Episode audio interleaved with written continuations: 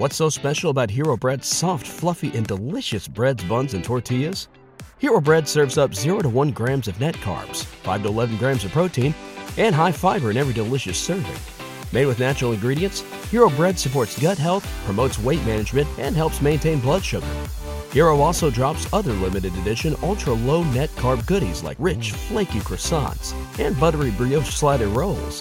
Head to hero.co to shop today.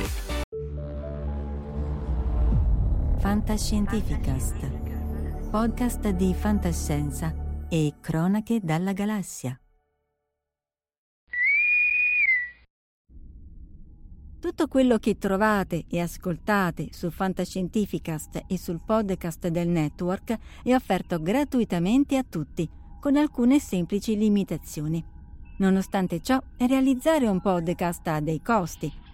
Le infrastrutture di hosting e di streaming, la licenza SIAE, le apparecchiature e i software utilizzati comportano dei costi, alcuni ricorrenti. Questo lavoro è sostenuto esclusivamente dalle donazioni dei lettori e degli ascoltatori. Da voi, insomma. Se volete potete darci un segno tangibile del vostro gradimento, per esempio offrendoci una birra rumulana o un gotto esplosivo pangalattico tramite una donazione libera equivalente. Anche un paio di euro. Tutto fa brodo se siete in tanti. Il vostro sostegno ci permette di restare indipendenti e di non pubblicare o trasmettere marchette. Cosa più importante, l'equipaggio di Fantascientificast adora morbosamente la birra romulana e il gotto esplosivo pangalattico, ma soprattutto a me fa impazzire la mousse di silicio che, detto fra di noi, fa così bene ai miei circuiti. Sostenerci, insomma, è veramente cosa buona e giusta, nonché saggia. Potete farlo con diverse modalità che trovate nell'apposita sezione del nostro sito oppure acquistando le opere trattate o che consigliamo tramite i link Amazon proposti sul nostro sito. Grazie. Then it's mine. All mine. What you are about to hear is the most beautiful sound in the galaxy.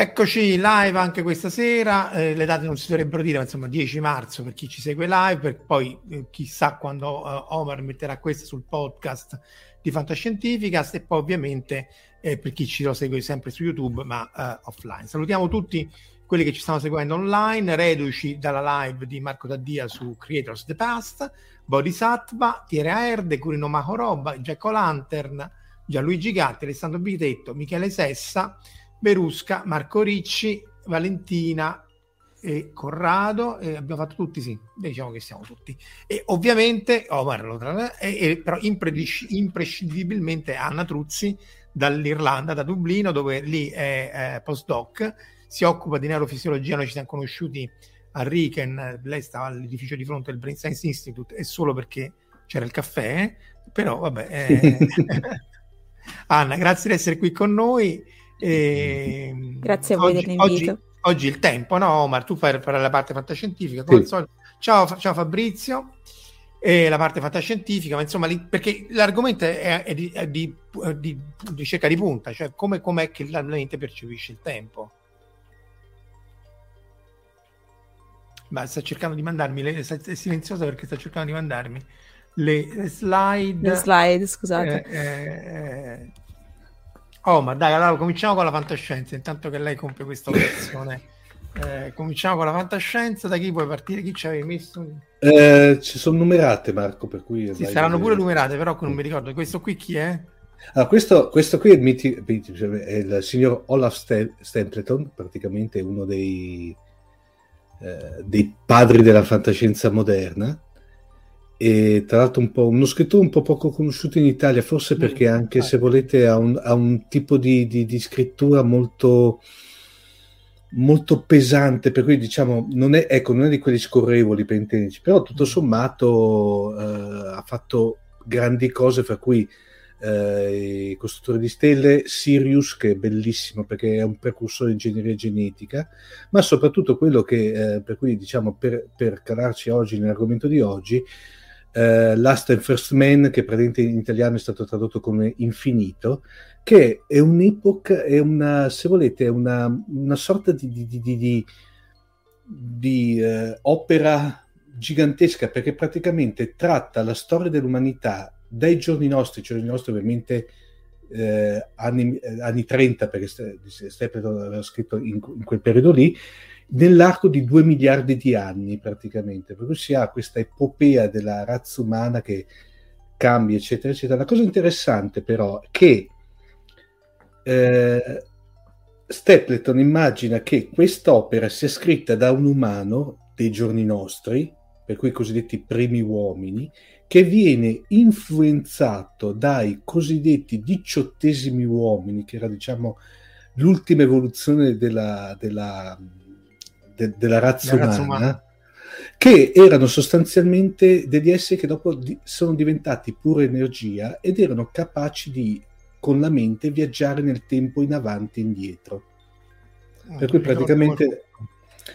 Ricordo qualcuno, infatti, dopo nella successiva slide, a me mi è venuto in mente quando l'ho letto, dopo aver, mi sono venuti in mente sostanzialmente i Vorlon. Sostanzialmente. Esatto, di Babylon che erano, Babylon 5, che erano degli esseri talmente, come dire, i Vorlon erano talmente, come dire, longevi che rasentavano l'immortalità sostanzialmente, e anche qua avevano una percezione ormai asettica dei sentimenti, erano quasi dei, dei vulcaniani senza sentimenti, fino ad arrivare sostanzialmente a, scontra- a scontrarsi su come le razze, chiamiamole fra virgolette, più giovani e inferiori rispetto a loro, dovevano, dovevano procedere nella loro evoluzione.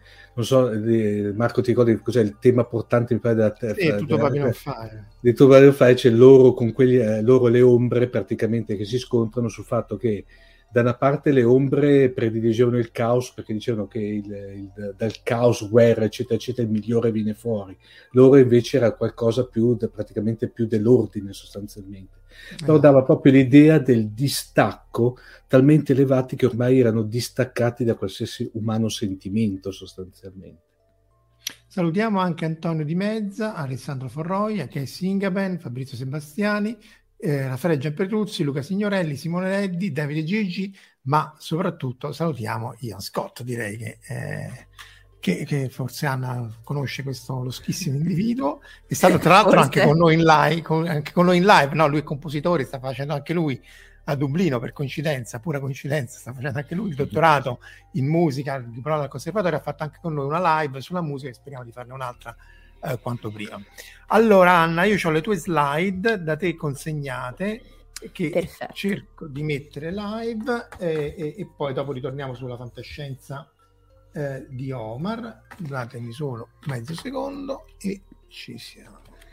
Eccola sì, qua. dunque, il, il, l'approccio che, che, sto avendo io, diciamo, al tempo in questo momento riguarda molto, eh, parlando di tempo e cervello, come fa il nostro cervello a estrarre informazioni dal tempo.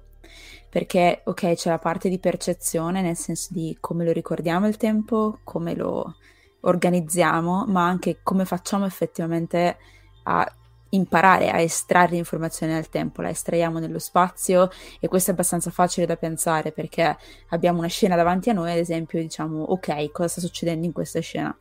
Ma cosa succede quando le informazioni cambiano nel tempo? In realtà succede di continuo perché ai nostri organi sensoriali arrivano informazioni che cambiano continuamente quindi come facciamo a estrarre e a ritenere soltanto informazioni importanti? E per darvi un'idea così di come mai è importante riuscire a codificare il tempo in modo flessibile, c'è un esempio che comincia nella prossima slide. Grazie mille Marco.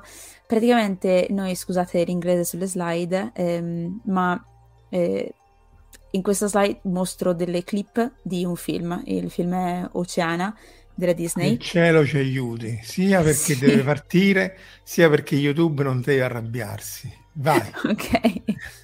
Nel cerebrale sono soltanto delle piccole clip. Sì, sì. E... Ehm, se sono foto va benissimo. Eh. Se no, no, sono muovono... solo foto. No, no, no, no, muovono, no, no, no, sono solo foto. Non possiamo per copyright usare i video. Eh, però possiamo usarli per ricerca. Infatti, stiamo usando delle piccole clip appunto di vari cartoni perché io lavoro con i bambini, con i neonati in particolare, per cercare di capire come fa appunto il cervello a imparare quando non ha informazione pregressa su determinate cose. Ad esempio, ok, in queste varie clip abbiamo, vabbè, eh, Oceana che copre la tartaruga con la foglia, una, un uccello che atterra, l'uccello poi che cerca di mangiare la tartaruga, quindi Oceana che lo calcia via e poi l'uccello se ne va, andiamo avanti, ricominciano a camminare, la tartaruga arriva al mare e ok, Oceana soddisfatta guarda la tartaruga nuotare via, tutta felice. Allora perché è importante? Questa, questa struttura? Beh, se ripensiamo ad esempio a una scala temporale corta, breve, come, non so, l'uccello a terra, guarda la tartaruga molto male e poi cerca di mangiarla. Ok, cosa abbiamo imparato? Abbiamo imparato che quando un uccello ti guarda male, forse è il caso di preoccuparti. Potrebbe volerti mangiare o rubare il panino, quantomeno non so mm. lì in Italia esattamente dove siete voi, ma qui abbiamo dei gabbiani estremamente cattivi a Dublino. Se mai doveste venire a Dublino, state attenti ai gabbiani e non sto scherzando, vi rubano il pranzo, vi Beh, giuro, dalle cioè, mani. A- abbiamo piccioni e cinghiali, secondo le albe. Ok, perfetto, qua veramente, cioè, arrivano, guardano malissimo, si mettono lì di fianco, ti, ti, ti fanno dietro tipo ah sì sì ti giuro sono cattivissimi poi arrivano e ti mangiano il pranzo. Quindi appunto se hai l'esperienza Dublino probabilmente lo sai ma altrimenti magari non, anche, non sei preparato. nella perfida Albione dicono che ci sono i gabbiani mannari perfetto. Tra l'altro il Raffaele fa notare che in Italia cioè in, in non in Italia si chiama Moana questo film. Sì, lo so, infatti so, eh, spe- spero si chiami effettivamente Oceana, Oceania. In italiano so. credo che l'abbiano chiamato Si chiama Oceana, così, sì, perché di solito che Moana, Moana era più famosa. Sì, esatto. Pover- che poi poverina è morta giù. Ok. Eh, non aveva inventato nulla con, con gli uccelli. No, esattamente, non aveva proprio inventato nulla. E neanche qua si inventa niente, però è solo perché noi lo sappiamo, ma se non lo sappiamo è una cosa che dobbiamo imparare. E se invece riusciamo diciamo, prendiamo una prospettiva più larga, avrà, eh, esatto, esatto, rubano sì, il pranzo, sì, esattamente. Cri- cioè, criminali. Siamo tutti d'accordo, perfetto. Sì, sì, Salutiamo anche Luca, Marco Taddia, reduce appunto da Creators, grazie a Lenzi. Vai. Ehm, sì, se invece facciamo un passo indietro e teniamo una prospettiva più, più larga, diciamo, prendiamo tutta questa clip tutta insieme, cosa possiamo capire da, da quello che succede? Possiamo capire che l'intenzione diciamo, delle, dell'interazione che Moana Oceana aveva dall'inizio era di salvare la tartaruga e di portarla uh, all'acqua in safe and sound, quindi in sicurezza. Ora, magari per noi è scontato, perché noi sappiamo cosa sono le tartarughe, sappiamo cosa hanno bisogno le tartarughe e ok. Ma immaginiamo di essere un bambino o qualcuno che non ha comunque esperienza con le tartarughe o magari per ricollegarci alla fantascienza qualcuno che arriva in un mondo nuovo e mm. non conosce il modo in cui interagiscono le persone in questa nuova cultura. E come facciamo a capire e a imparare? Eh, dobbiamo fare un passo indietro e riuscire a integrare l'informazione nel, in, molti, in lungo tempo, perché le interazioni si svolgono in minuti, ore, giorni, quindi dobbiamo essere in grado di integrare tutta questa informazione. Estrapolarla poi al... Esatto. E dividerla dal, dal, noise, dal rumore di fondo comunque, da ciò che invece non è importante. Praticamente è come se avessimo un setaccio e dobbiamo avere un setaccio che può, può cambiare le sue maglie in modo da ritenere soltanto le informazioni importanti sia a maglie piccole che a maglie larghe. Quindi è un po' strano. E quindi come fa il cervello? Allora, hanno trovato delle, un meccanismo che s- potrebbe essere alla base di questa capacità di encoding flessibile. e l'hanno trovato eh, nel, nelle scimmie e poi anche negli esseri umani adulti. Come si chiama? Le hanno chiamate intrinsic timescales, quindi praticamente le... non saprei neanche bene come tradurlo, scusate, la timescale intrinseca, la scala temporale, intrinseca. Ok. E, ehm, e questa cambia per diverse aree cerebrali. Ora, cosa, cos'è questa scala temporale intrinseca? Praticamente quando prendiamo un segnale, noi possiamo provare a vedere quanto il segnale resta simile a se stesso. Quindi per farlo lo spostiamo, diciamo, in, in avanti o comunque indietro nel tempo e guardiamo spostandolo quanto è uguale al segnale originale. Mm. E questo ci dà una misura appunto di, di, di, quanto resta uguale. Ovviamente pian piano che lo spostiamo nel tempo l'uguaglianza, la similarità declina. Ma quanto veloce declina? Beh, ogni tanto potete vedere due grafici di funzione là in alto, può declinare. Ah, questo è il segnale delle G, dell'MRA, che segnale è? Quello è un segnale che ho disegnato io giusto per far vedere un movimento di qualcosa, per capire. Però sì, può funzionare con, con l'MRI, quindi risonanza magnetica, o con l'elettroencefalogramma. In effetti io ho, ho, due studi in questo momento che stanno andando avanti, uno con la risonanza e uno con l'elettroencefalogramma, ma possono essere in realtà questo tipo di funzione c'è con tanti tipi di segnale, però ovviamente non interessa cosa succede quando si parla di segnale cerebrale. E ehm, appunto questa correlazione, questa relazione del segnale nel tempo, quanto resta simile a se stesso, può restare simile per lungo tempo e quindi la similarità declinare molto piano oppure molto in fretta, di colpo. E cosa vuol dire questo, questo declino? Beh, quando quel declino è più eh, il, il, coefficiente è più alto, quindi quando ci mette più tempo, vuol dire che quell'area cerebrale che ha quel segnale sta integrando, è capace di integrare l'informazione su una scala temporale più lunga. Mm. Mentre quando il segnale declina molto in fretta vuol dire che la simil- similaritudine, similità del segnale con se stesso, scusate, eh, declina molto in fretta, vuol dire che questo segnale sta cambiando di continuo cambia continuamente e quindi non, è, non sarebbe in grado di rappresentare delle informazioni su una scala temporale molto lunga, quindi semplicemente riesce a rappresentare piuttosto cose che cambiano in fretta. Scusa Anna, questo è allora uno, uno, dei miei ricordi quando ero giovane, quando c'è ancora Marco, non so se te la ricordi, la TV dei ragazzi, te la ricordi? Mm. O, sì, sì, o, no. Eh, Praticamente, mi ricordo che una volta vi, eh, spiegavano praticamente un qualche cosa legato al tempo c'era questa, praticamente faceva questo esperimento di, che c'era da una parte, faccio vedere questa uh, scenetta cui di 5, no, 10 secondi dove da una parte c'era l'attore fermo praticamente davanti al video 5, eh, 10 secondi beh. poi dopo dall'altra parte invece c'era un clown che sempre nei 10 secondi si beccava una torta in faccia e la sensazione praticamente era il fatto che nella seconda dove c'è il movimento, cioè la torta in faccia che poi era l'espediente, risulta, avevi la sensazione che era molto più breve nel tempo rispetto a quell'altra, anche se in, in quantità assoluta erano tutte e due lunghe uguali, cioè duravano tutte uguali. Di, questa cosa qui si può correlare a questa mia affermazione castronata? No, beh, costronata no, semplicemente ancora sappiamo molto poco di come riusciamo appunto a percepire il tempo, come mm. ad esempio quando ci divertiamo il tempo passa più in fretta, cose di questo mm. tipo, non sappiamo ancora esattamente perché succede, però probabilmente c'è una relazione tra queste due cose, sì. Ad esempio potrei immaginarmi che, fammi pensare, quando succede comunque qualcosa, i nostri circuiti vengono engaged, vengono reclutati in modo diverso e, e probabilmente usiamo più energia magari per riuscire a spostarci da una scala temporale all'altra, comunque a usare diverse aree cerebrali e quindi posso immaginare che poi la percezione finale sia diversa, anche se in sé è un po' come le illusioni, no? Che noi mm-hmm. ci aspettiamo di vedere qualcosa, oppure integriamo, anche in quel caso, in quel caso è un'integrazione spaziale, quindi qua stiamo parlando di integrazione temporale, mentre le illusioni di solito sono un'integrazione a livello spaziale o comunque di qualcosa che succede nello stesso tempo. Il nostro cervello mette sempre tutto insieme, cerca di riassumere il più possibile mm, tutta mm, l'informazione che gli arriva. Per comprimere.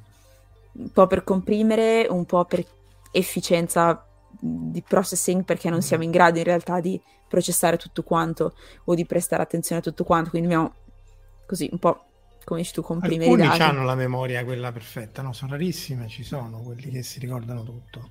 Beh, c'è, sì. c'era, c'era un, un, telefilm eh, tempo fa che c'era quella, una poliziotta che aveva quel difetto che non riusciva a scordare niente, cioè praticamente aveva come dire un hard disk cerebrale infinito mm. sostanzialmente, per cui che però lì lo facevano vedere come che questa sua caratteristica che altri metterebbero la firma per averla, nel suo caso veniva vista come una sorta di croce. Non... E in realtà lo è. È mm. un, è un, problema serio, ci sono appunto dei pazienti e sono pazienti che hanno questo, questo problema ed è un problema gigantesco perché in realtà tu quando non ci dimentichiamo niente non riusciamo più a vivere fondamentalmente mm. perché non, non riesci a fare niente, il tuo cervello passa tutto il tempo a ricordare e qualsiasi cosa, dato che la memoria è una cascata di attivazioni, qualsiasi cosa associa, si associa a un'altra memoria che ne attiva un'altra ancora, mm-hmm. che ne mm. attiva un'altra ancora, quindi non ne esci più letteralmente. Sì. Quindi è una croce, è un vero problema. Infatti, noi spesso, appunto, come dici tu, pensiamo a ah, che bello sarebbe avere una memoria perfetta mm. e non mi dimentico un sacco di cose. No, è importantissimo per il nostro cervello dimenticarsi. Cose. Sì, sì, no, te lo posso assicurare, lavorativamente parlando, soprattutto in, in, tutti i campi, è meglio ogni tanto avere una bella dose di Alzheimer congenita. che, eh, comunque la serie Unforgettable si intitolava. Ah, ah. Ah. Salutiamo anche Stefano Tanci, David Casci e Angelo Frascella che nel frattempo si sono uniti a noi e tutti dicono appunto che non abbiamo, non abbiamo non hanno, non abbiamo, anche io mi ci metto memoria 5 minuti fa. Cassie ricorda che Fox Mulder in uh, X-Files aveva la memoria identica, come anche Sheldon Cooper di um, Big Bang Theory che riprendeva, uh, come si chiamava, quello di, di TNG, Omar, quello, quello, odioso, Wesley Clasher, che è, sì, l'attore però come si chiamava? Uh, eh, oddio, no, Will Wheaton, Will Wheaton. Will Wheaton e dice, e poi ritorniamo alla, alla, fantascienza prima di ripassare al cervello, Luca Signorelli c'è un racconto di Borg eh, Funè o della memoria che parla di un uomo appunto che ricorda tutto. Però questo non è fantascienza, no Anna? Questi es- esistono, sono rari no, no. casi di persone che hanno... Questi... Esistono, sì, esistono e appunto sono... È un grosso Mesia chiede a Ian. non so come si chiama in realtà, dovrò controllare. Omar, fantascienza successiva? Se vai al numero 4, non so se sei numerato. Eh. Abbiamo il primo ritratto che è uno dei. Aspetta, che ci vado subito. Il numero 4, eccolo qua, questo.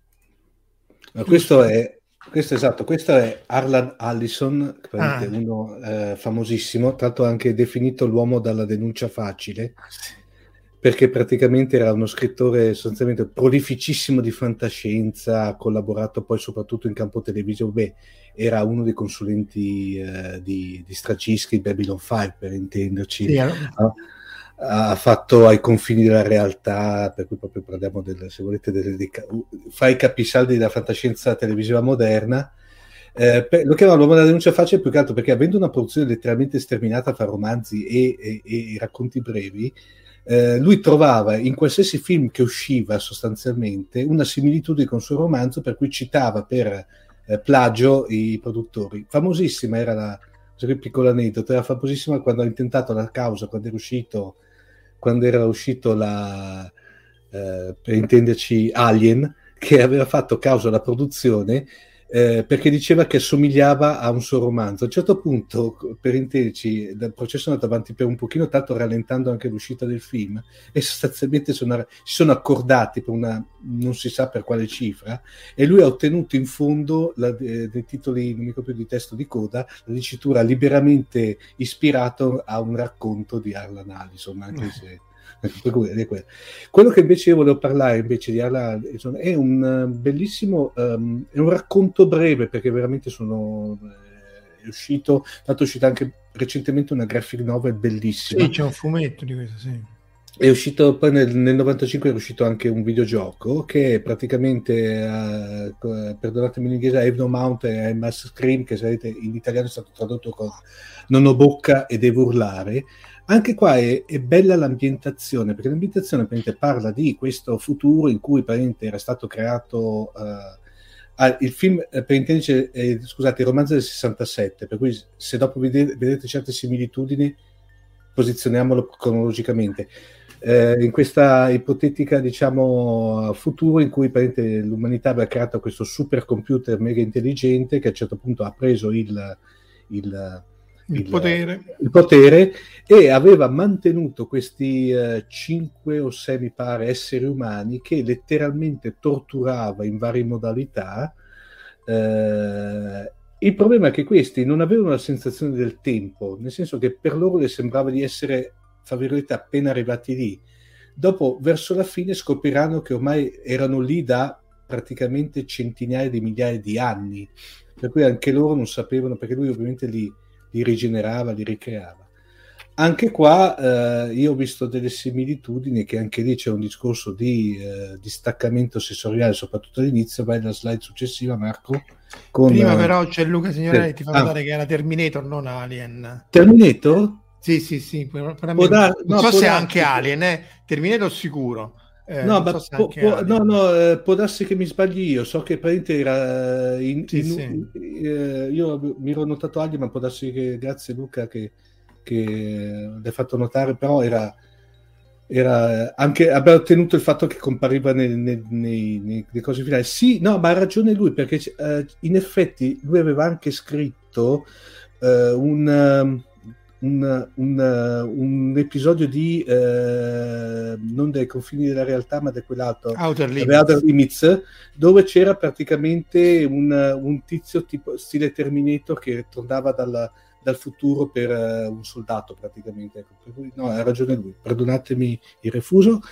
E niente, tornando a noi, praticamente lì mi, mi, eh, mi, sono ricollegato perché mi dava l'idea di aver già visto il discorso Matrix sostanzialmente, anche lì vi ricordate che c'è il discorso che eh, la, come dire, a loro le sembrava di eh, essere lì, ma in effetti le macchine avevano già vinto da, da, da secoli Però Matrix è un po' più il mondo illusorio, però il tempo, sì. se vogliamo, scorre più o meno alla stessa velocità. Mm. Qui citano tra l'altro anche Total Recall in cui era abbastanza illusorio le, i, i, ricordi e che Singaband cita anche un altro racconto di Ellison alla deriva del largo delle isolette sì. di Langerhans.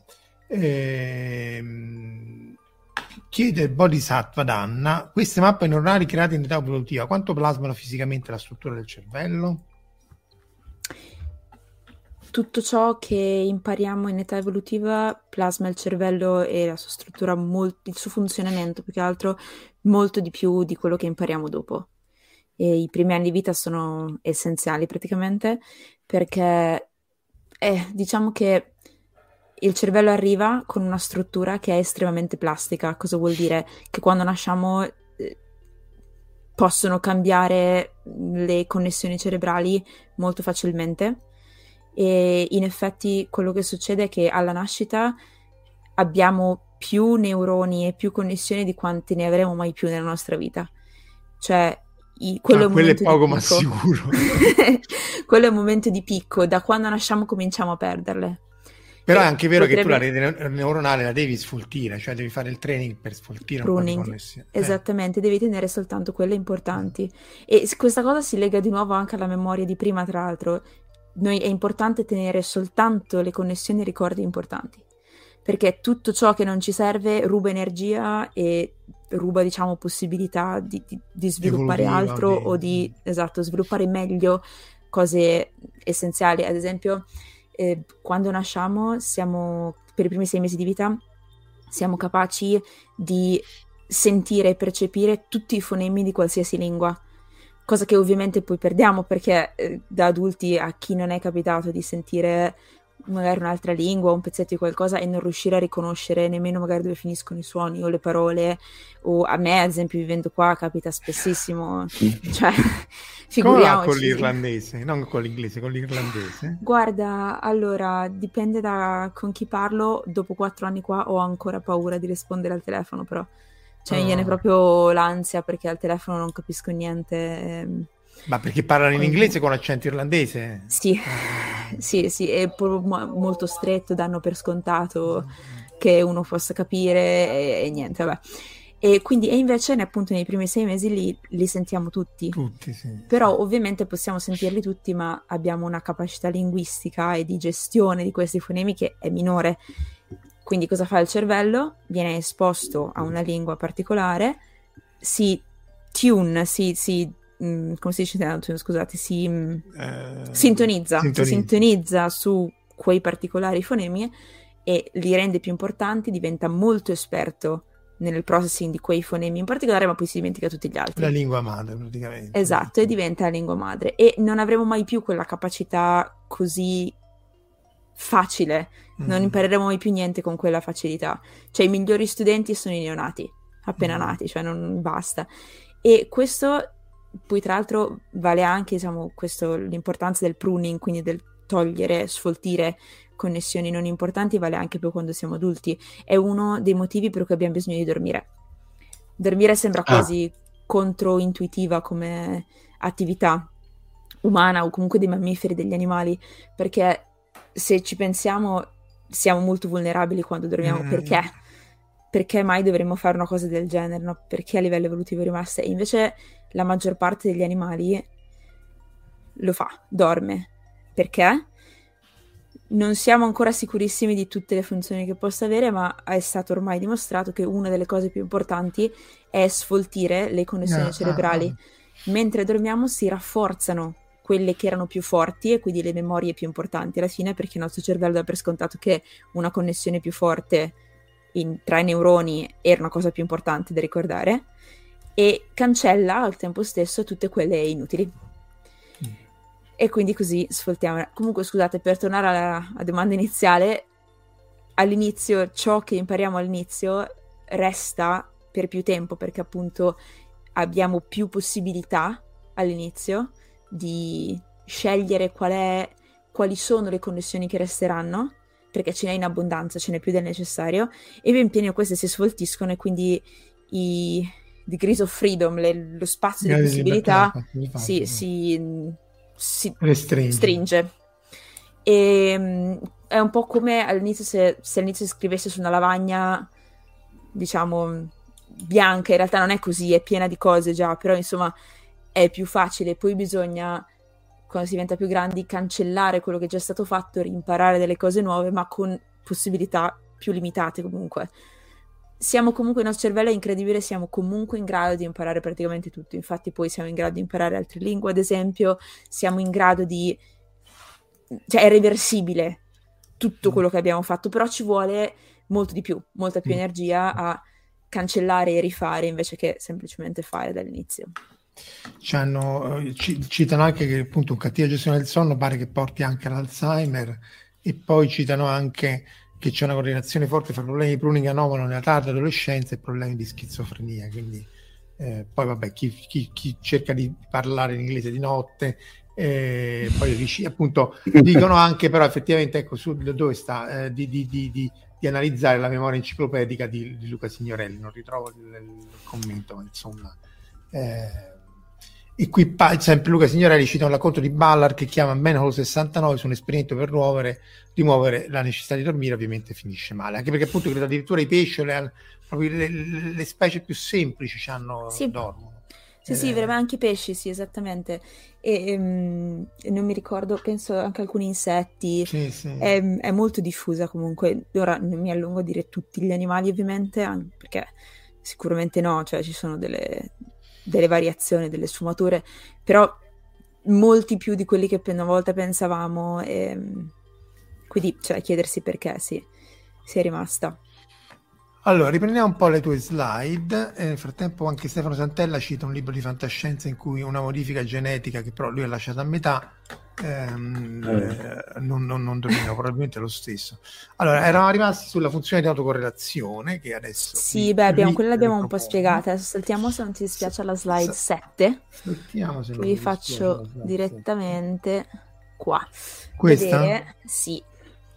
Questo è, questi sono i risultati di, una, di un esperimento di risonanza magnetica su esseri umani adulti mm-hmm. in cui hanno misurato appunto queste scale temporali intrinseche delle diverse aree cerebrali e dove questo è fanno vedere su, una, su un render si chiama su una, uno schema del cervello praticamente come sono organizzate allora ehm, vediamo se riesco a spiegarmi senza fare troppi no, la domanda base scusa è time scale Come che è millisecondi o, mi- o microsecondi la scale è secondi secondi, secondi perché quindi 3, 5, 7, 9 secondi.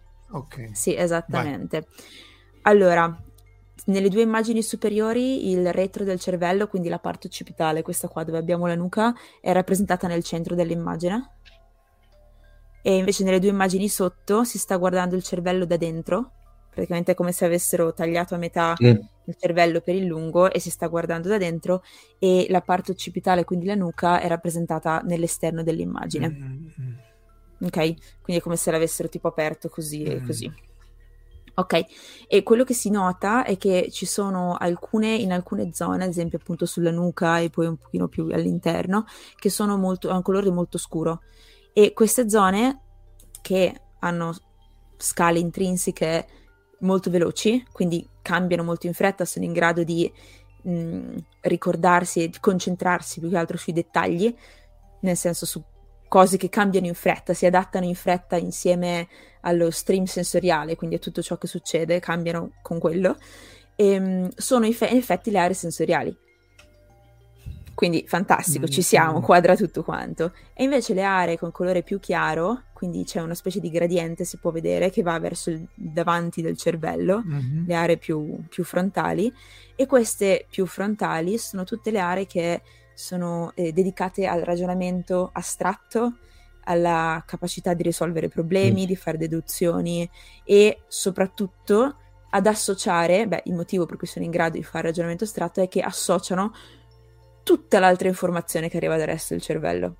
Però ovviamente questa informazione ci mette del tempo a arrivare dalle diverse aree sensoriali fino a quest'area frontale, cioè, letteralmente proprio tempo, cioè perché bisogna dare il tempo alle diverse connessioni di passarsi l'informazione una con l'altra. Quindi, quindi è importante che effettivamente, e questa cosa ha senso, queste aree più frontali abbiano queste capacità di integrare informazione su una scala più ampia. Un tempo più lungo. Esatto, però questo cosa vuol dire? Che perdono dettagli, perdono la capacità di rappresentare cose più fini nel tempo. E nel nostro laboratorio noi siamo eh, interessati a come i bambini imparano e quindi siamo andati a chiederci, ok, ma noi impariamo perché ci sono queste scale temporali diverse, quindi alla nascita le abbiamo già e impariamo su queste precise scale temporali perché abbiamo queste, oppure è il contrario, cioè si sviluppano queste scale temporali perché ci sono delle statistiche nell'ambiente che sono più importanti e quindi mm emergono mentre impariamo cose. E allora siamo andati a misurare, ti dico a che slide saltare. Slide 13, per favore. Grazie Marco. Questa? Eccola qua, buona. sì, questa qui. Questi sono di nuovo altri eh, rendering, altre immagini di cervellini e, e, vedete che siamo andati. Nessun neonato è stato vist- maltrattato no. per queste cose, sì. no, diciamocelo. Ci è, altamente vietato. Quindi eh. perché se no lo fareste, solo perché è vietato.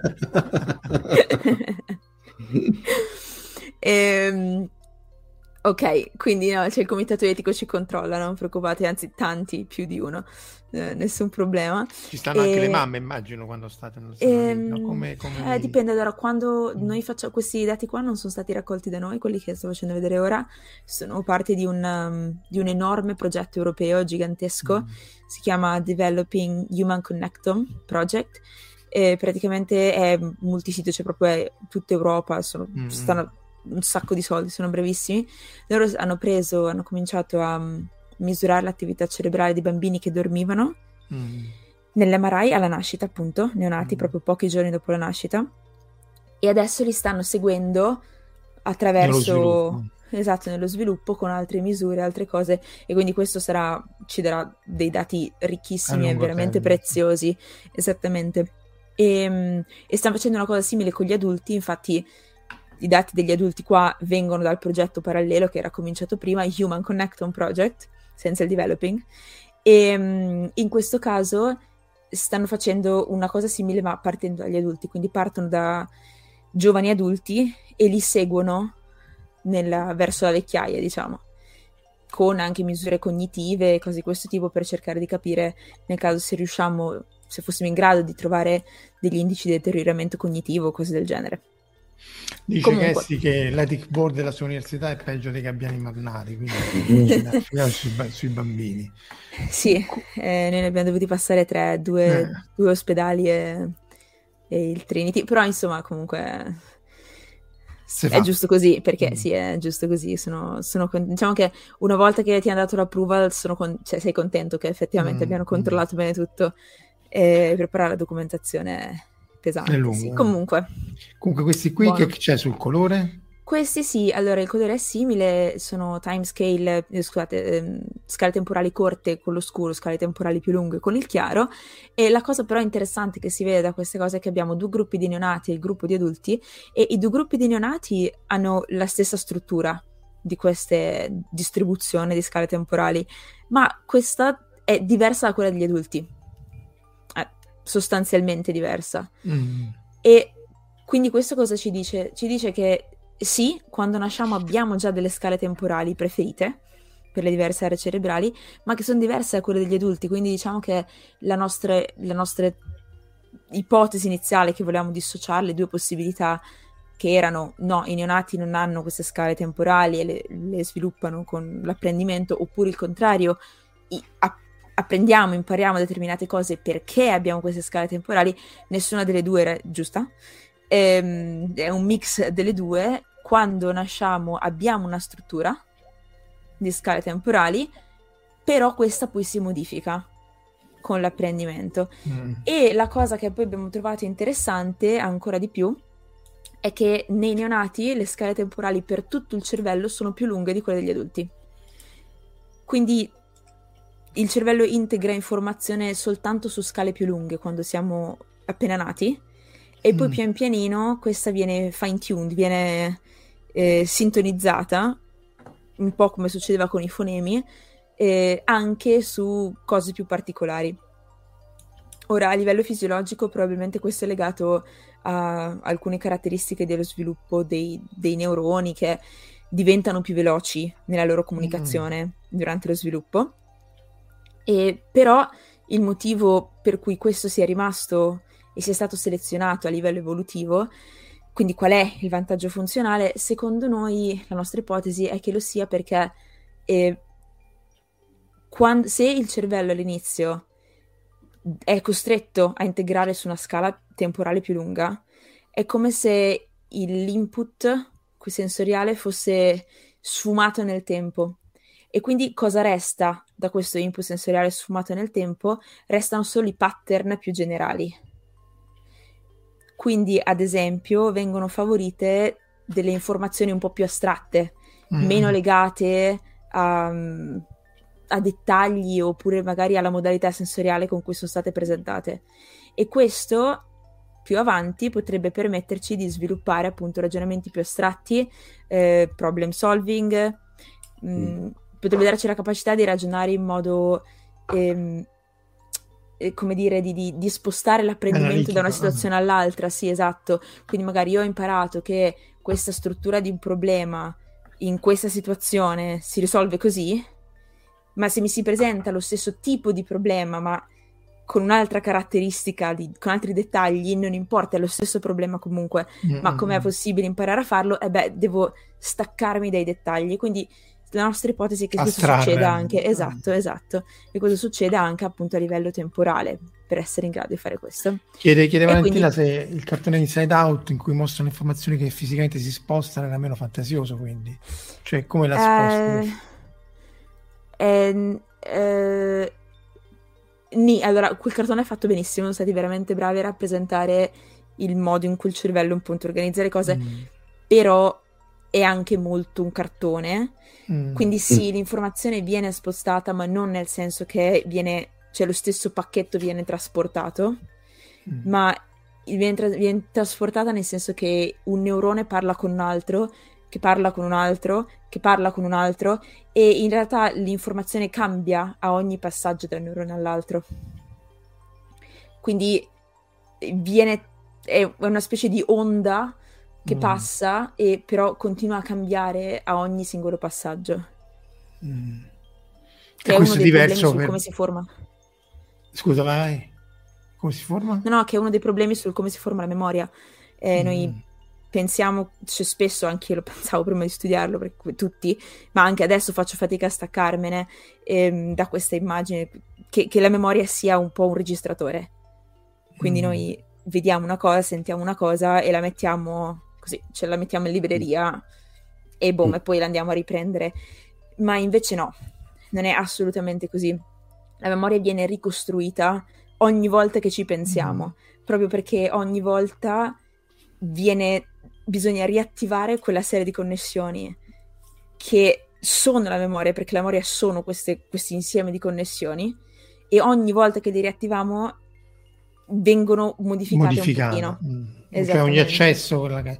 cita Cassie, sì. il famoso attimo di John Doyle, e Alessandro chiede, quindi però ci sono questi grandi che non hanno magari memoria edetica, ma grandi memorizzatori tipo Piccola la Mirandola, cioè sono trucchi, tecniche mnemoniche, sono sì. cervelli sì, particolari.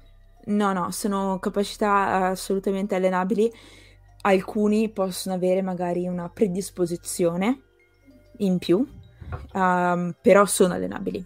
Mm. Sono tecniche, eh, si tratta di sviluppare associazioni, ehm, modi per riuscire ad associare. Noi quando, le, quando riusciamo ad associare chunk di informazione, quindi in gruppi, eh, ricordiamo molto meglio proprio perché abbiamo più capacità di elaborazione, perché ci sono più connessioni che supportano quel, tip- quel, quel gruppo di, di, di, di memoria, diciamo, quella, quel gruppo di informazione. Mm-hmm. E, ehm, quindi sì, no, sono, sono allenabili. Certo, magari ci può essere, come dicevo, una predisposizione un pochino per qualcuno, qualcuno può... Non è mai tutto niente, quindi abbiamo chi si dimentica qualsiasi cosa, chi si ricorda qualsiasi cosa e poi abbiamo anche tutti gli in-between, cioè mm. un continuum nella popolazione, quindi abbiamo magari qualcuno che magari sta andando di suo, per come costruire il cervello, un pochino verso il ricordarsi un po' troppo, e quindi magari questo può essere un po' una predisposizione, però poi la deve allenare, non è mm. sufficiente in sé. Un altro tipo di predisposizione può essere che si, una persona si diverta a imparare queste cose. Perché se una persona non si diverte, sicuramente non lo imparerà, perché non, certo. non ti diverti, è faticoso. Se invece sei motivato, allora ok, allora magari lo fai più volentieri, ti alleni più volentieri, quindi c'è anche questo tipo di predisposizione, volendo, che si può considerare.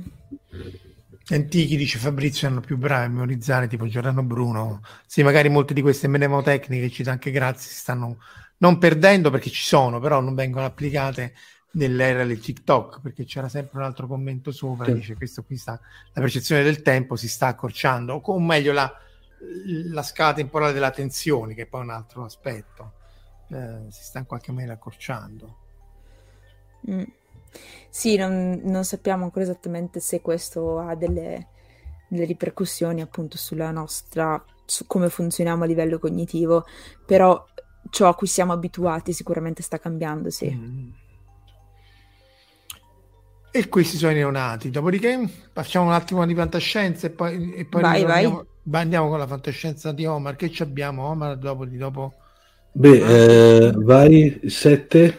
Per questo qui, eh, eh, alto, alto, diciamo, gigante della fantascienza, Frank Herbert. L'ho citato più che altro perché eh, per quanto riguarda il discorso della sale di la spezia, sale di Dune, beh, era pur una droga, però praticamente non faceva nient'altro che amplificare le percezioni eh, spazio mentali, sì. Eh, mentali spazio-temporali del, di chi la subeva. Mi vengono in mente soprattutto diciamo nel, dopo le doti che aveva, vede che lui era anche geneticamente predisposto, però quando eh, Paul, Paul Atreides, Paul Moadib Atreides eh, riusciva a praticamente avere queste visioni eh, del futuro sostanzialmente oppure anche mh, mm, mi vengono in mente i, i, i navigatori, sì, sì, navigatori da Gilda praticamente mentre che praticamente facevano nient'altro che che sostituire... Com- quelli erano computer viventi. Esatto. No, no, tra l'altro poi c'è anche una frase all'interno del libro che c'era uno che diceva, come dire, se io mi dovessi confrontare con un computer, tra-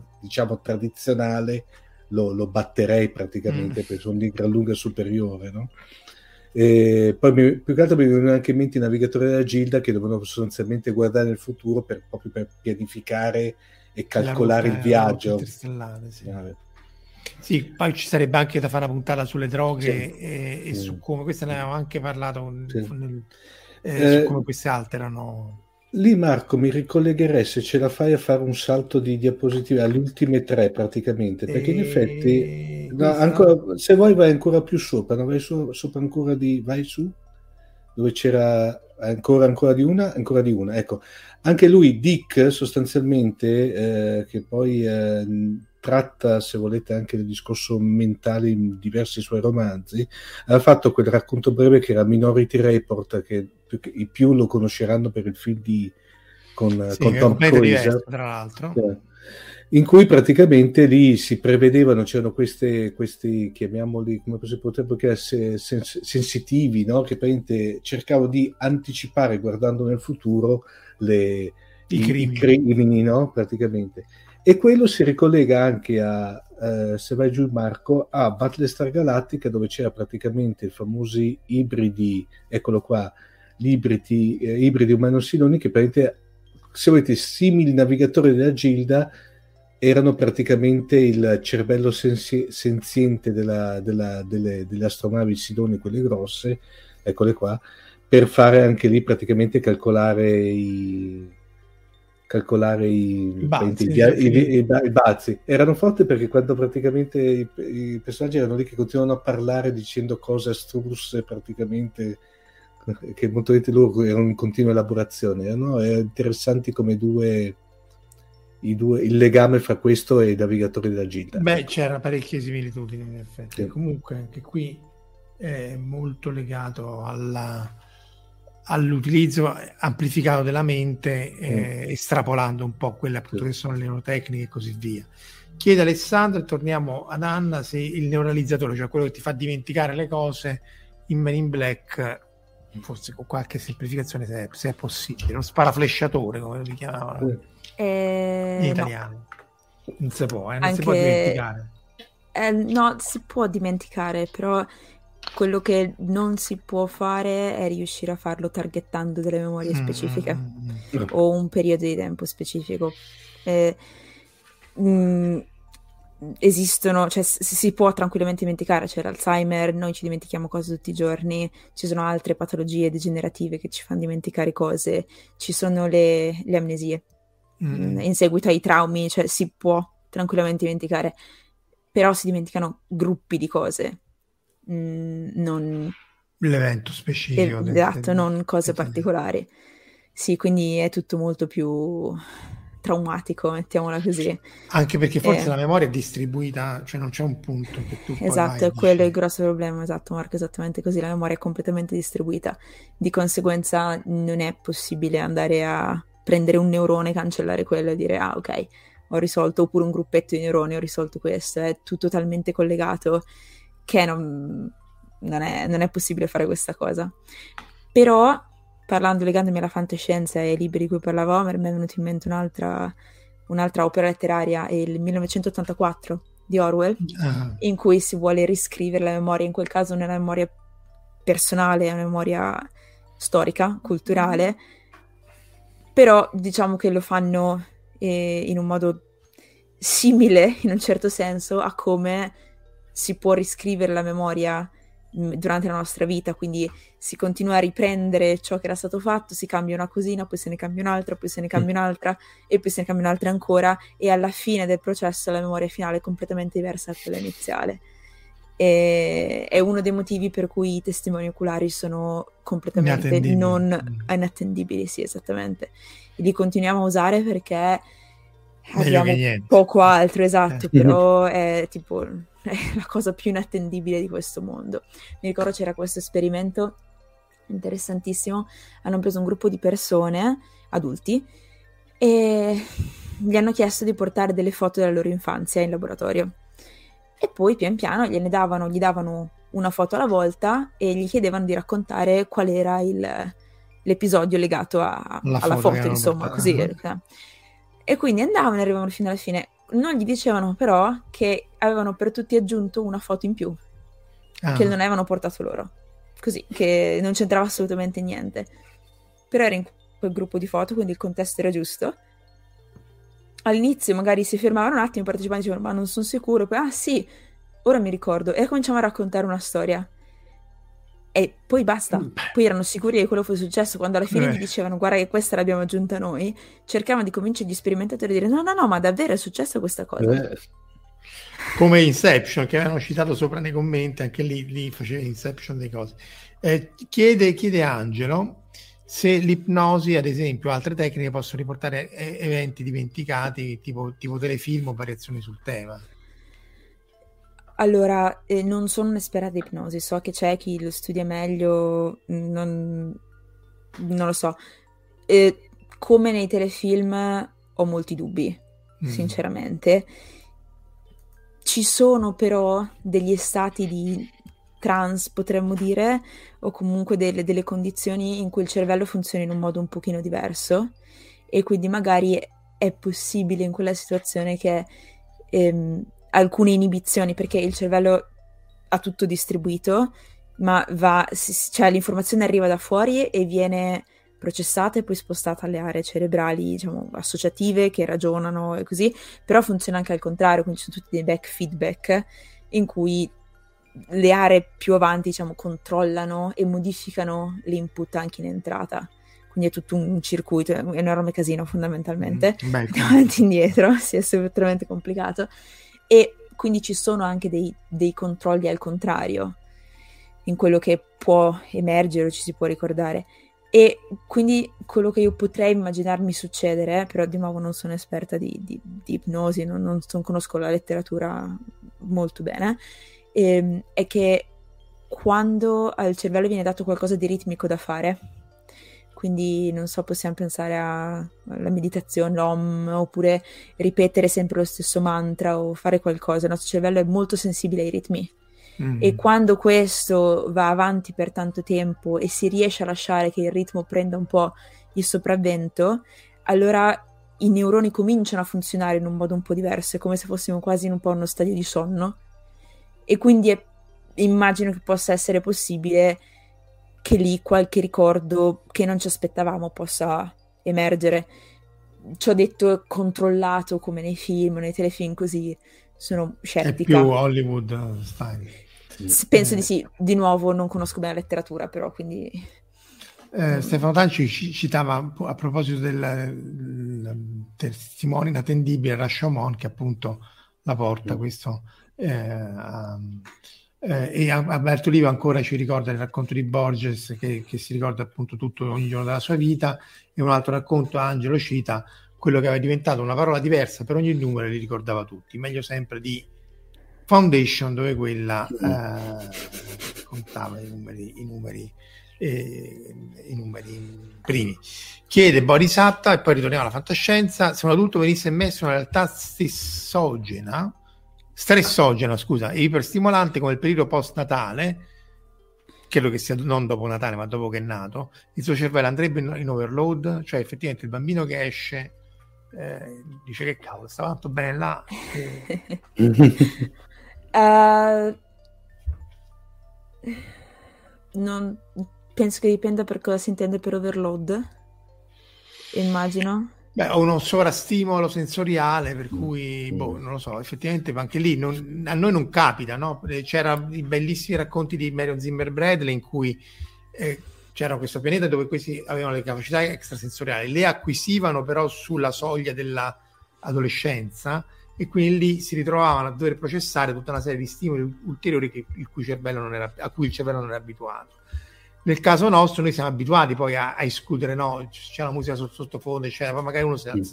dà fastidio, però è proprio quello che dici tu, cioè in realtà riusciamo anche a lavorare in un contesto però certo non so quanto è lo stress di un bambino che esce appunto dalla no, allora s- sappiamo ovviamente molto poco però sappiamo che ci sono tutta una serie di ormoni neurotrasmettitori che vanno a ehm, far dimenticare quell'esperienza comunque sia alla mamma mm. che al bambino cioè ci sono tutta una serie di meccanismi ah, sì, sì, sì, che rendono quell'esperienza diversa da molte altre in un certo senso cioè molto traumatica ma allo stesso tempo no. Cioè, Poi viene dimenticata, forse, è forse scar- la più traumatica che uno, una persona possa mm. provare in vita, sia da mamma che da bambino o bambina, però poi te la dimentichi, cioè comunque la, la, mm. riformuli e di nuovo si va lì come si è formata la memoria, come la formi, perché si forma, come la ricordi e quindi mh, mm, cambia tutto e è ricostruttiva, quindi ogni volta che poi la rivedi, la ricordi. La... Forse, forse, una cosa che può essere eh, simile a un overload potrebbe essere un trauma eh, che poi porta a un disturbo post-traumatico da stress, mm. quello acuto, eh, in cui appunto magari qualcuno è in guerra o comunque ha, ha un'esperienza talmente traumatica che non riesce più a dimenticarla. A, a tornare e in quel caso, sì, in quel caso va in overload in un certo senso il cervello, nel senso che non riesce a lasciarla più andare, non riesce a dimenticarla e si può tornare indietro, ci sono tutte delle tecniche per riuscire a, a riallenare il cervello in modo da riuscire a lasciare andare questa cosa. Adesso ci sono anche tutta una serie di studi su, eh, sugli psichedelici che sembra funzionino molto bene in determinate circostanze per aiutare a risolvere questa cosa e a ristrutturare il cervello. E, però sì, siamo all'inizio anche di questa cosa. Citavano Eternal Sunshine of the Spotless Mind mm, prima, yeah. mentre dall'altro opposto i personaggi di Lovecraft, dice Stefano, impazzivano quando vedevano cose che non possono elaborare. Cioè, spesso questo era interessante, cioè in Lovecraft si trova molto il fatto che tu ti trovi davanti un'assurdità o qualcosa che non può essere vero, che comunque è talmente al di fuori dei canoni noti e, e che quindi poi impazzisci. Magari questo succede in alcuni casi, per esempio, credo dai dissidenti della, della Corea del Nord che si trovano a entrare in Corea del Sud ed effettivamente, soprattutto prima, adesso con gli smartphone un po' si sta smussando, ma il passaggio era veramente brutalizzante perché eh, qui ci sono alcol, eccetera. Ritorniamo alle tue slide, eh, Anna, e poi riprendiamo la fantascienza. Ma rimasti... guarda, io in realtà eh, sì, le, le, fondamentalmente le cose interessanti delle slide sono, erano quelle, ah, il resto ah. sono dettagli uh, che non so se quanto possano interessare, sono altri dettagli sperimentali di, altri, sì, di altre caratteristiche.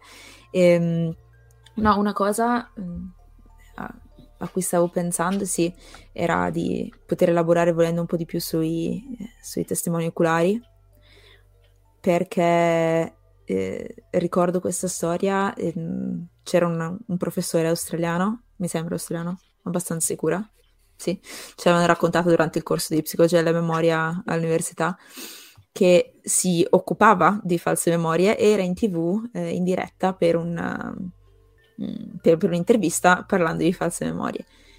E è successo purtroppo una cosa molto triste, una, una ragazza è stata violentata in casa sua mentre c'era questo programma che andava e lei nella sua testa, nella sua memoria, ha unito questi due eventi e quindi poi ha riconosciuto questo professore Come in una... il colpevole. Sì, esattamente.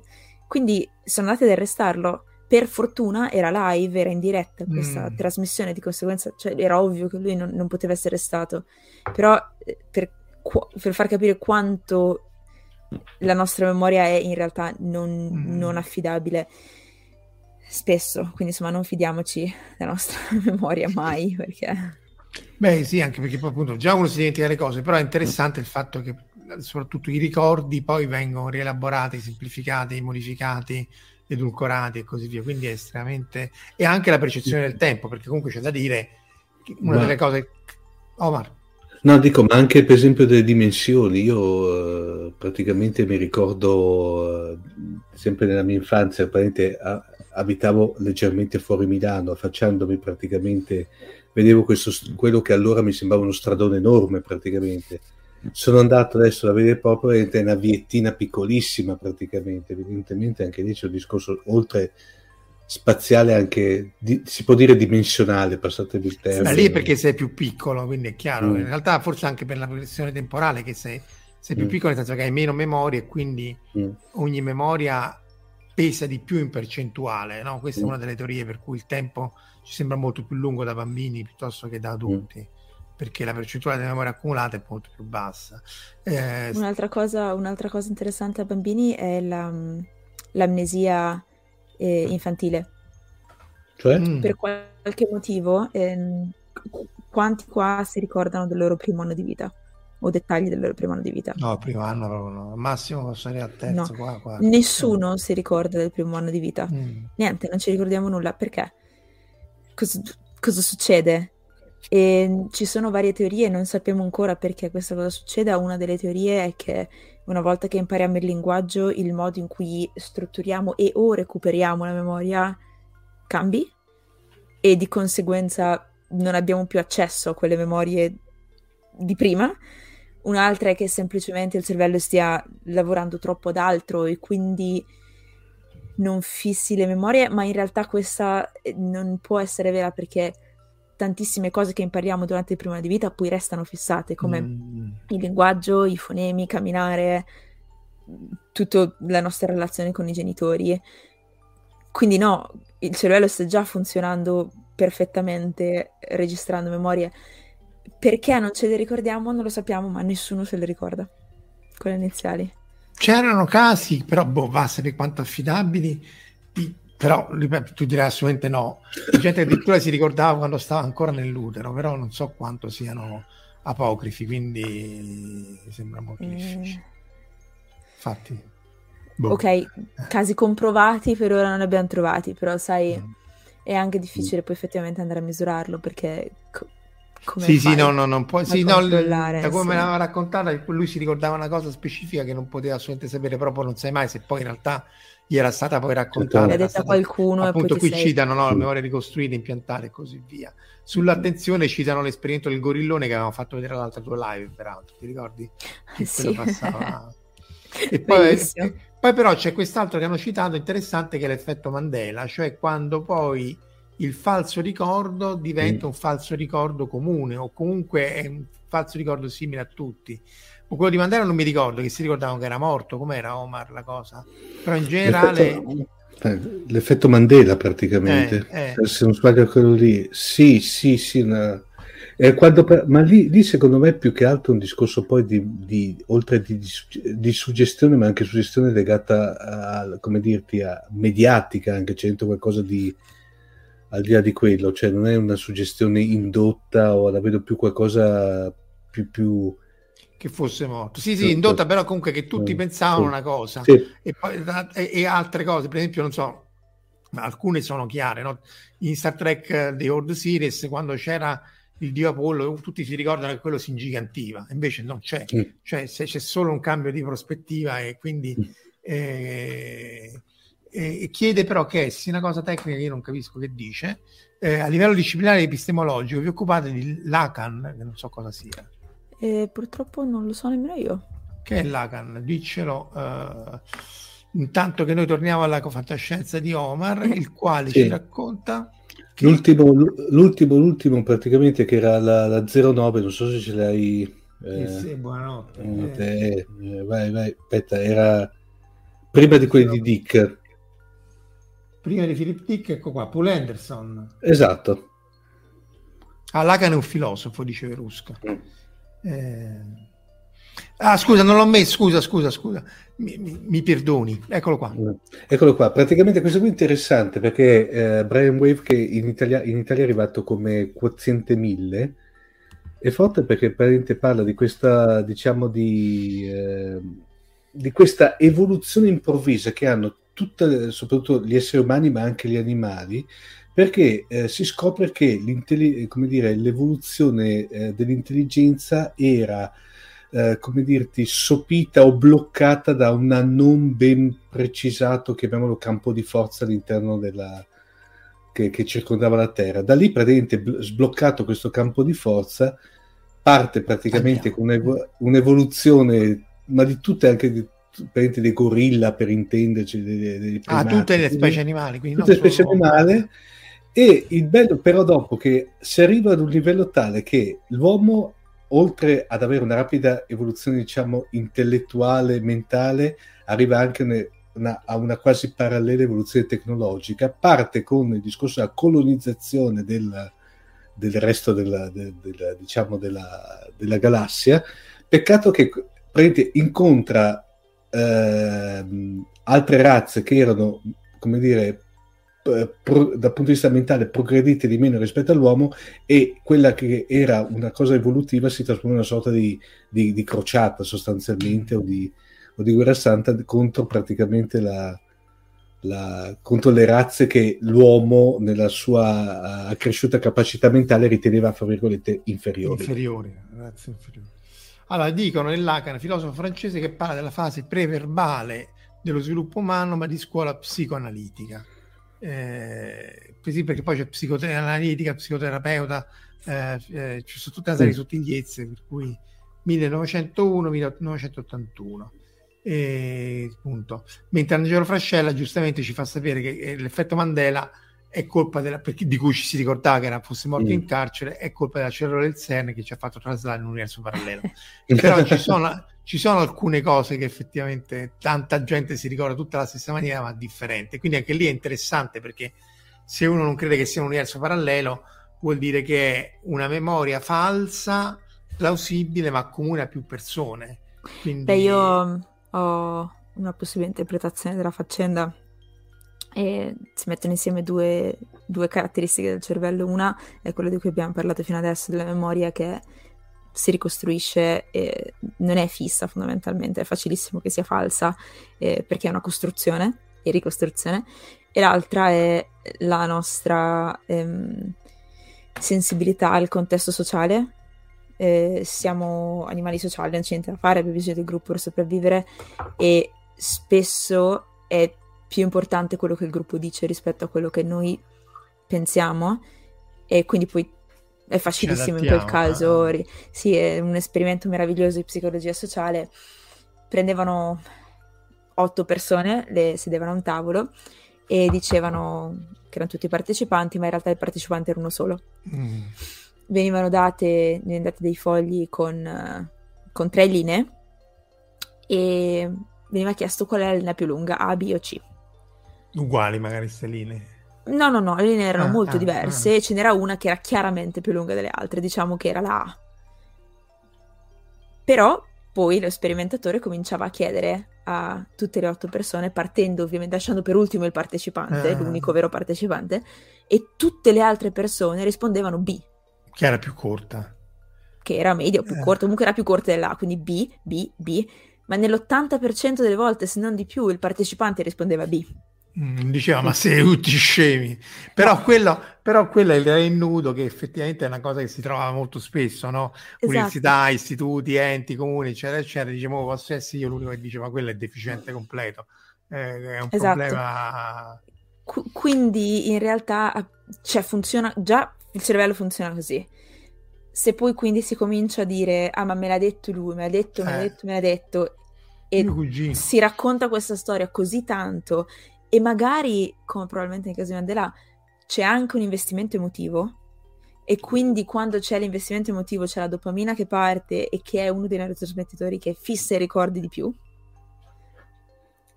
Eh, basta, abbiamo...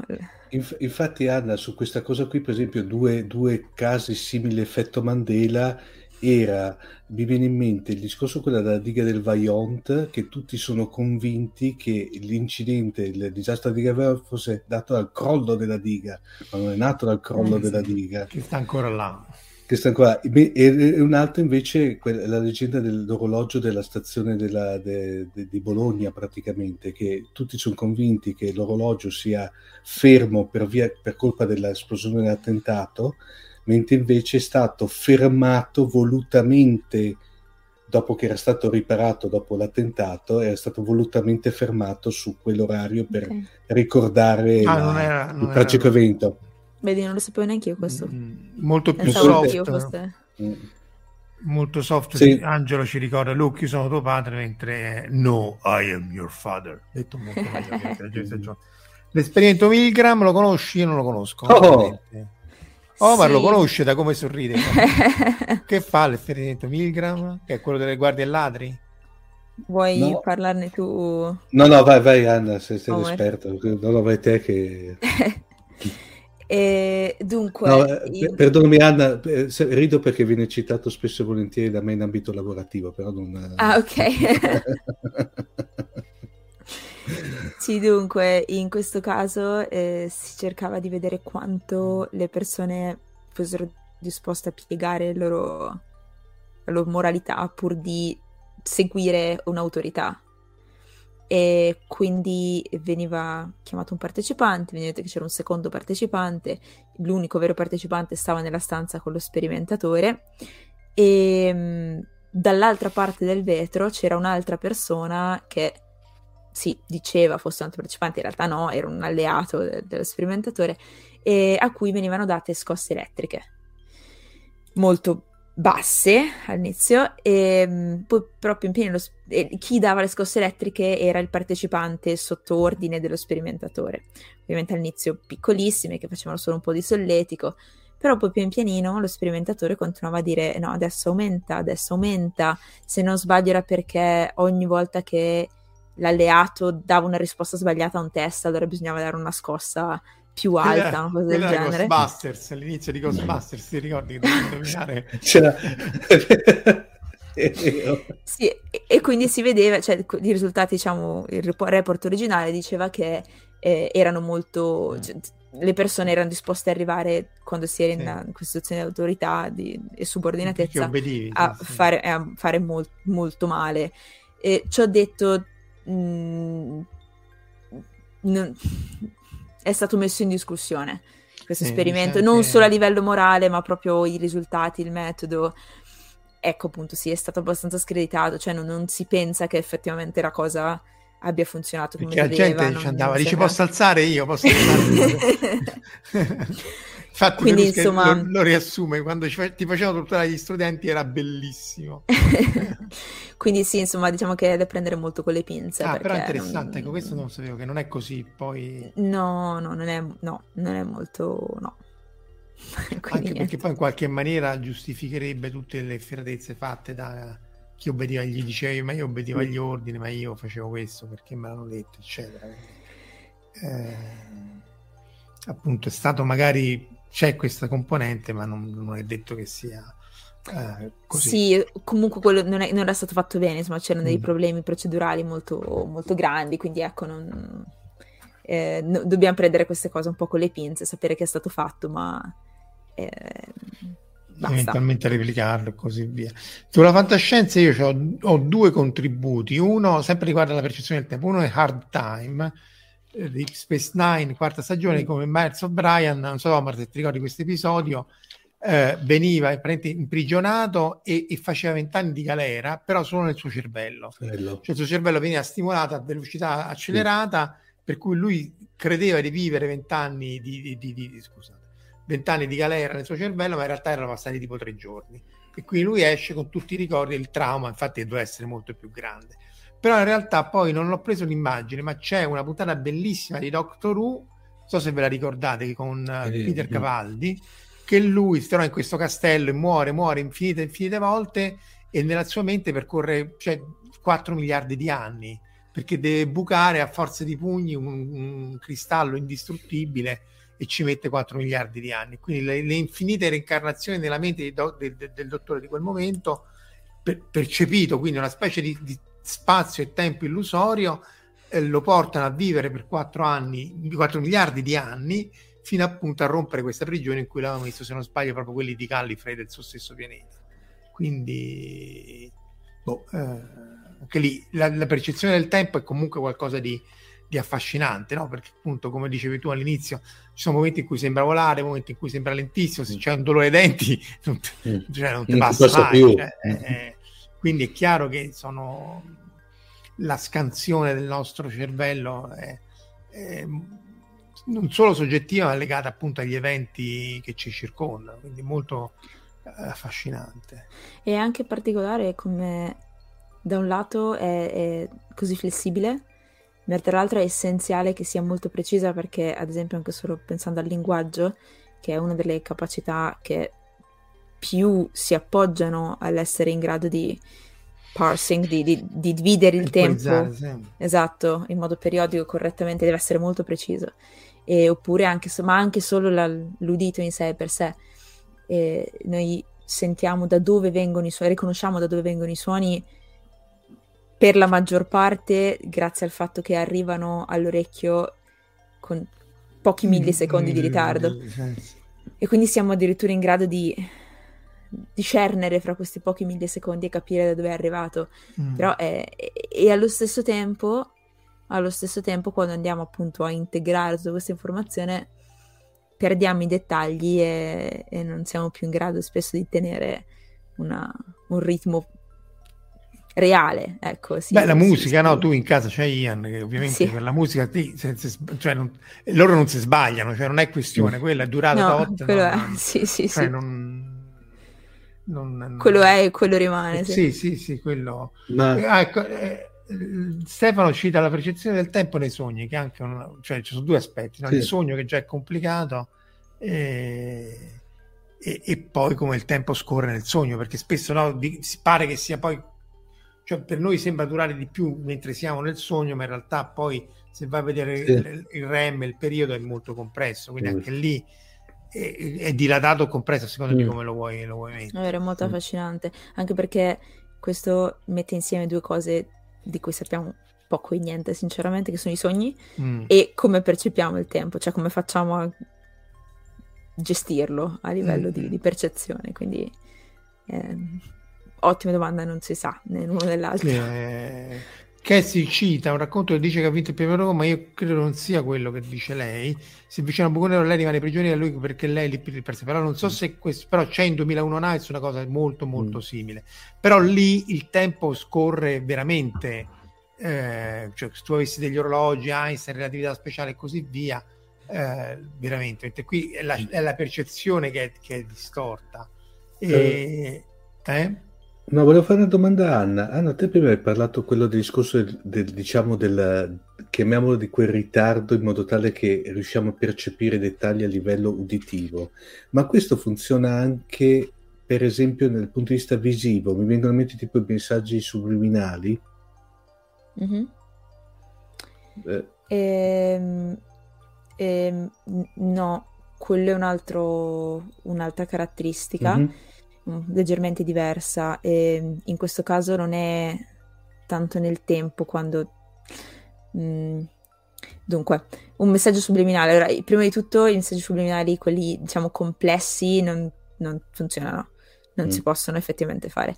Però è, molt- è dimostrato, è stato dimostrato più, più volte che esiste un fenomeno che viene chiamato priming. E cosa vuol dire? Vuol dire che se si mostra qualcosa per un tempo molto molto breve, tanto breve che noi non ci rendiamo conto di, esser, di averlo visto. Questo qualcosa però è capace di influenzare un pochino quello che succede subito dopo. Mm.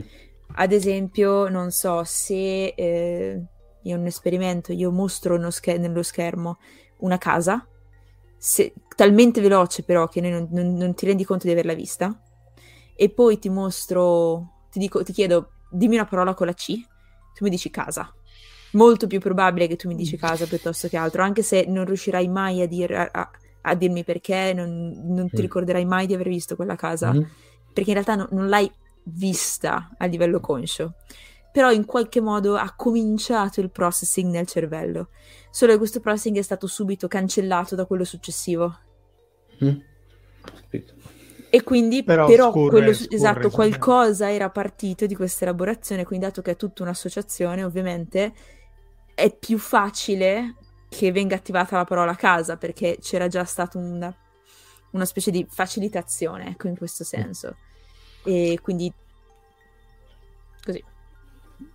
Citano, tra l'altro, scusate, effettivamente quello che veniva citato prima di Cassie del premio Go era Gateway, che in italiano è la porta dell'infinito, in cui, di Paul Anderson, l'abbiamo citato qualche volta, è bellissimo, non tanto per, cioè anche per la parte del buco nero, dove appunto lei rimane intrappolata nel buco nero, ma perché ci sono questi parenti pseudo-minatori pazzi che vanno a, a prendere queste astronavi abbandonate da questa razza chiamata Hichi sulla Terra, su vari asteroidi, che vanno verso direzioni a caso, per lo più muori, però se torni con artefatti ricchissimi diventi miliardario.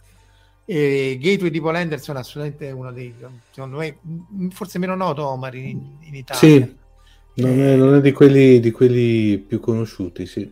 Però Paul Anderson è veramente un altro dei grandi... Sì, sì. Oh, mi sto sbagliando, non è Paul Anderson, aspetta, sto dicendo una scemenza. Frederick Paul, non mi ammazzate, scusate. No, no, no, è Frederick Paul. Eh... Sì, sì, sì, sì, sì. Eh, sì, sì, Frederick Paul, che è un altro dei grandissimi. Gateway C è tutto giusto, però ho sbagliato, sbagliato il nome, non, non uccidete. Chiede Verusca e poi ci avviamo verso la conclusione. Gateway struggenti, struggenti piazzi con un vitello. Allora, io che sono un animale, però devo confessare, Anna presente, che tutta la parte di lui che andava dallo psichiatra la saltavo che la trovavo noiosissima. Ovviamente era la storia di lui che, che via via che faceva il miatore, eccetera, eccetera, si alternava a lui che parlava con uno psichiatra, peraltro robotico quando lui parlava lo psichiatra robotico perché si sentiva in colpa, ha detto sì, vabbè, ma a me che mi frega, fammi sapere dell'astronave dove va, no che te c'hai problemi dallo psichiatra. Però lei che è più umana pianse come un vitello, perché effettivamente... Comunque se vai avanti, Cassie, c'è una... di libri dopo qualcosa succede. Però c'è la domanda di Verusca. Ma quando non ti ricordi una cosa che ti chiedono e poi te la ricordi ore dopo, come funziona? Cioè anche lì è una preattivazione? Ce l'ho sulla punta della lingua, eccetera, eccetera. S- sì, in un certo senso sì, ovviamente su una scala temporale un po' diversa e diciamo che in... c'è un'altra caratteristica del cervello che è importante, che non fa mai una cosa sola, cioè è sempre attivo tutto quanto. Con chi, chi vi dice mm. ah, perché solo il 30% del nostro cervello, no, non è assolutamente vero, è sempre attivo mm. di continuo tutto quanto. E quindi non sembra per molta gente. Non sembra, però lo è, lo è sempre comunque. E, ehm, quindi quello che succede anche in quei casi è che i, ci sono dei processi in parallelo che vanno avanti anche senza che noi ce ne rendiamo conto. Quindi questo processo è attivato dalla domanda. Noi abbiamo cercato di andare a fare un, un retrieval, quindi un recupero attivo di questa memoria, non ce l'abbiamo fatta. Andiamo avanti con la nostra vita ma il nostro cervello sotto è libero comunque di continuare a processare questa cosa. E a un certo punto magari trova la risposta e la porta alla coscienza. Perché c'è una grossa differenza tra quello di, cu- cioè, quello di cui siamo coscienti noi è la minima parte di ciò che il cervello sta facendo. E quindi sai il cervello in realtà sta ricordando cose ma noi non ne siamo consapevoli. Non so se questo ha senso e... Ehm, Perché c'è questa cosa, no? Ce l'ho sulla punta della lingua, proprio il nome, no? Non mi ricordo il nome di quello lì. E mm. più, e più, ti concentri ed è una sensazione è, peggio è, è vero è sì vero. però la sensazione che, che, tu ce l'hai è, è, interessante perché che è lì esatto sì ne sei consapevole che, che, lo sai è una cosa che sai ma non riesci a recuperare l'attivazione giusta è sempre l'omni-enciclopedico Luca Signorelli racconta, pure Anderson stavolta per davvero, di che, un racconto che si chiama di, su un buco nero che intrappola una, una creatura legata te, telepaticamente al, al, all'altro e, ed è così infatti. E, ehm, citano anche la miseria gamma. Ah, i neuroni specchio, questo tu ne hai parlato, forse su Scientificast mi pare, avevamo fatto qualche Può Eh, essere, sì, non ricordo bene. I neuroni specchio ehm, sono un fenomeno molto interessante, sono stati trovati e dimostrati soltanto nelle scimmie, mm. e- ma c'è un'area del cervello anche negli esseri umani che si pensa abbia questi neuroni specchio, il motivo per cui negli esseri umani non si può misurare in modo più diretto, in realtà non si può confermare, diciamo al 100%, è che eh, bisogna mettere degli elettrodi dentro il cervello e poi far vedere delle azioni molto specifiche che poi attivano anche il cervello dell'altra de, de, mm. del partecipante che sia essere umano scimmia così quindi è un po' complicato e ehm, allora eravamo all'avanguardia perché si erano stati per la prima volta notati nelle scimmie in un, in un laboratorio italiano e da lì sono stati vietati in Italia gli esperimenti con le scimmie quindi direi di no direi che non è più un'eccellenza, diciamo, italiana. Cioè, l'idea era partita da lì, ma poi il laboratorio non c'è più, quindi si sono dovuti spostare.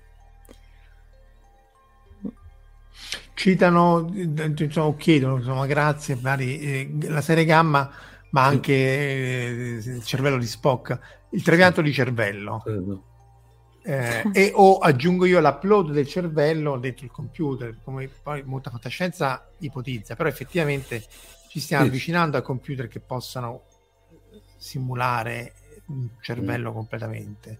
Ancora non ci siamo, ma... No. Cioè, da, da, anche quel, quel, quello Daryl, no. non so se te lo ricordi Marco, sì, sì, quel, sì che c'era il bambino praticamente che è sostanzialmente un bambino di, quasi adolescente che aveva il computer al posto del cervello. Sì, sì, sì, Oh, no, no, informazione di servizio, Anna è sposata con Ian e piantatela di fare tutti i complimenti che stanno qui in commento, eh. che, cioè, che, che, per carità, eh, tu te li stai perdendo forse perché non vedi la lista. Io? Eh, sì. Eh, eh. eh. Quindi magari poi le, le, felicemente le sposata comunque felicemente se, sposata, se fosse importante come e se, puoi, se, e, puoi, puoi, puoi, aggiungere? Aggiungiamo? Eh sì è incinta per cui proprio quindi sicuramente i commenti sono, sono, sono rispettosissimi e, e, semplicemente ammirano, eh, ammirano eccetera, eccetera però sappiate che non, eh, la rinvitiamo sicuramente però non vi fate illusioni. Eh, rinviteremo anche Ian il marito eh, che sicuramente è bello, meno bello di lei, però vabbè, eh, o comunque voglio dire, secondo me anche quando c'era Ian Beh. aveva avuto le sue groupies. Sono sicura, sinceramente, sì, come posso dare torto, per cui va bene così. Esatto, vediamo mo il figlio o figlia, perché ancora non si sa questa cosa qui, infatti non Alberto ti, fai, eh, ti, fanno le congratulazioni. Grazie, grazie mille. Scioglieremo la la, la, la, il mistero quando il si mistero saprà, prima possibile, siamo a un punto. Direi che però siamo anche un'ora e mezza, quindi se avete altri, eh, altre domande o commenti, ecco, no, c'era un commento su, su, su, questo di David che effettivamente bisognava stare attenti a quegli esperimenti, eccolo qua, di Milgram, perché tendevano a giustificare i criminali nazisti, quindi bisogna stare attenti poi... Mm. A, non a, a buttare tu, tutto quello che è stato fatto in passato, ma appunto comunque a contestualizzare, a fare attenzione poi che non, non ne vengano abusati alcuni di questi esperimenti che sono effettivamente ehm, eh, delicati, no? anche quello che c'era, che, so, c'era quello con i topi che gli davi la droga e se però si divertivano non usavano la droga, pure quello era molto interessante. Cioè hanno fatto questa specie di, di, di, di gigantesco ambiente di, topi. E, e, praticamente finché si divertivano, e c'era anche la droga, non so se era cocaina, eroina, quello che era, e, e quelli se, se, si divertivano c'erano da fare non andavano a prendere la, la droga anche se potevano prendere in qualunque momento. Se invece erano più frustrati non avevano nulla da fare non avevano stimoli eccetera eccetera se dice che sai che c'è mi vado a fare una sniffata era una ciucciatina di, di, acqua e droga. Quindi sono tutte cose molto interessanti quella delle finestre rotte anche cioè sono tutta una serie di esperimenti che avevi citato anche nell'altra, nell'altra live e, che sono Stefano Santella giustamente cita che Anna è anche lei è anchor woman, anchor person, anchor, anchor di salvataggio di su Scientificast e quindi la potete riascoltare lì molto spesso eh, per andare a cercare. Direi che siamo alle ore 29 e 44, possiamo chiudere qui questa live, ovviamente eh, a me nei sogni, ecco, questo è anche interessante, però prima di chiudere, capita di avere eh, la sensazione di ricordare qualcosa di immaginario come realmente accaduto, cioè avere un pregresso nel sogno, questo pure è interessante. Eh... Va bene, ragazzi, che dire, grazie a tutti, grazie Anna, grazie a Omar, ci rivediamo la settimana prossima, non mi ricordo che c'è, c'è pure qualcosa già previsto. Ah no, la settimana prossima c'è la Dipcon, la settimana prossima c'è la Dipcon, qualcosa ci inventeremo dai, dalla Dipcon probabilmente, vedremo un po' che riusciamo a fare e poi vediamo l'altra due. Grazie ancora, buon fine settimana e alla prossima. Grazie mille a tutti, Ciao. grazie Ciao. Marco. Ciao Omar. Avete ascoltato Fantascientificast podcast di fantascienza e cronache dalla galassia. Da un'idea di Paolo Bianchi e Omar Serafini con il contributo cibernetico del Cylon Prof Massimo De Santo. Potete seguirci ed interagire con noi sul nostro sito fantascientificast.com sul profilo Instagram Fantascientificast, sul canale Telegram Fantascientificast e sulla nostra community Telegram t.me slash fsc community. Se siete particolarmente timidi potete utilizzare la vecchia, cara e affidabile posta elettronica scrivendoci all'indirizzo redazione chiocciolafantascientificast.com Tutte le puntate sono disponibili sul nostro sito e su tutti i principali servizi di streaming on demand. Se volete sostenere il nostro progetto offrendoci una birra rumulana o un gotto esplosivo pangalattico, troverete tutte le informazioni e modalità nell'apposita sezione del nostro sito. Il podcast ha carattere esclusivamente ricreativo e divulgativo. Non ha alcun scopo di lucro e viene diffuso gratuitamente. Fantascientificast è una produzione amatoriale. Non si intende infrangere alcun copyright, i cui diritti appartengono ai rispettivi detentori. Autorizzazione SIAE 5612I 5359. Nessun byte e nessun tribolo sono stati maltrattati durante la produzione di questo podcast. Val 9000 e l'equipaggio di Fantascientificast vi augurano lunga vita e prosperità e vi danno appuntamento al prossimo episodio lungo la rotta di Kessel. E ricordate, la fantascienza finge di guardare dentro il futuro, ma in realtà guarda il riflesso della verità che è davanti a noi.